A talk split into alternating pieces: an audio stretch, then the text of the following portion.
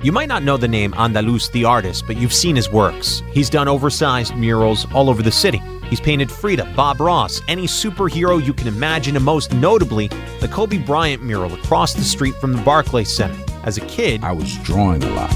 I was inside the house while a lot of kids were outside playing tag and stuff like that. That's because he got into fights, moved from Queens to Long Island, left his friends behind.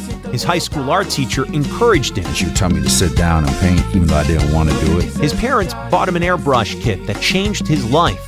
After college, he worked with his dad making logos, promotional items, having been told there's no money in art, which he later learned isn't true. As a muralist, you're painting a mural. It's like a billboard. You, uh, just imagine how many, how much people get paid for billboards. He credits his success to having grown up exposed to all sorts of cultures and parents, Dominican and Ecuadorian, who put family and work ethic above all else. Kevin Rincon, 1010 wins on 92.3 FM. Listen to every MLB game live. In the deep left center field, it is high, it is far, it is God. Stream minor league affiliates. The Midwest League home run leader. And watch the best baseball highlights and look ins on MLB Big Inning.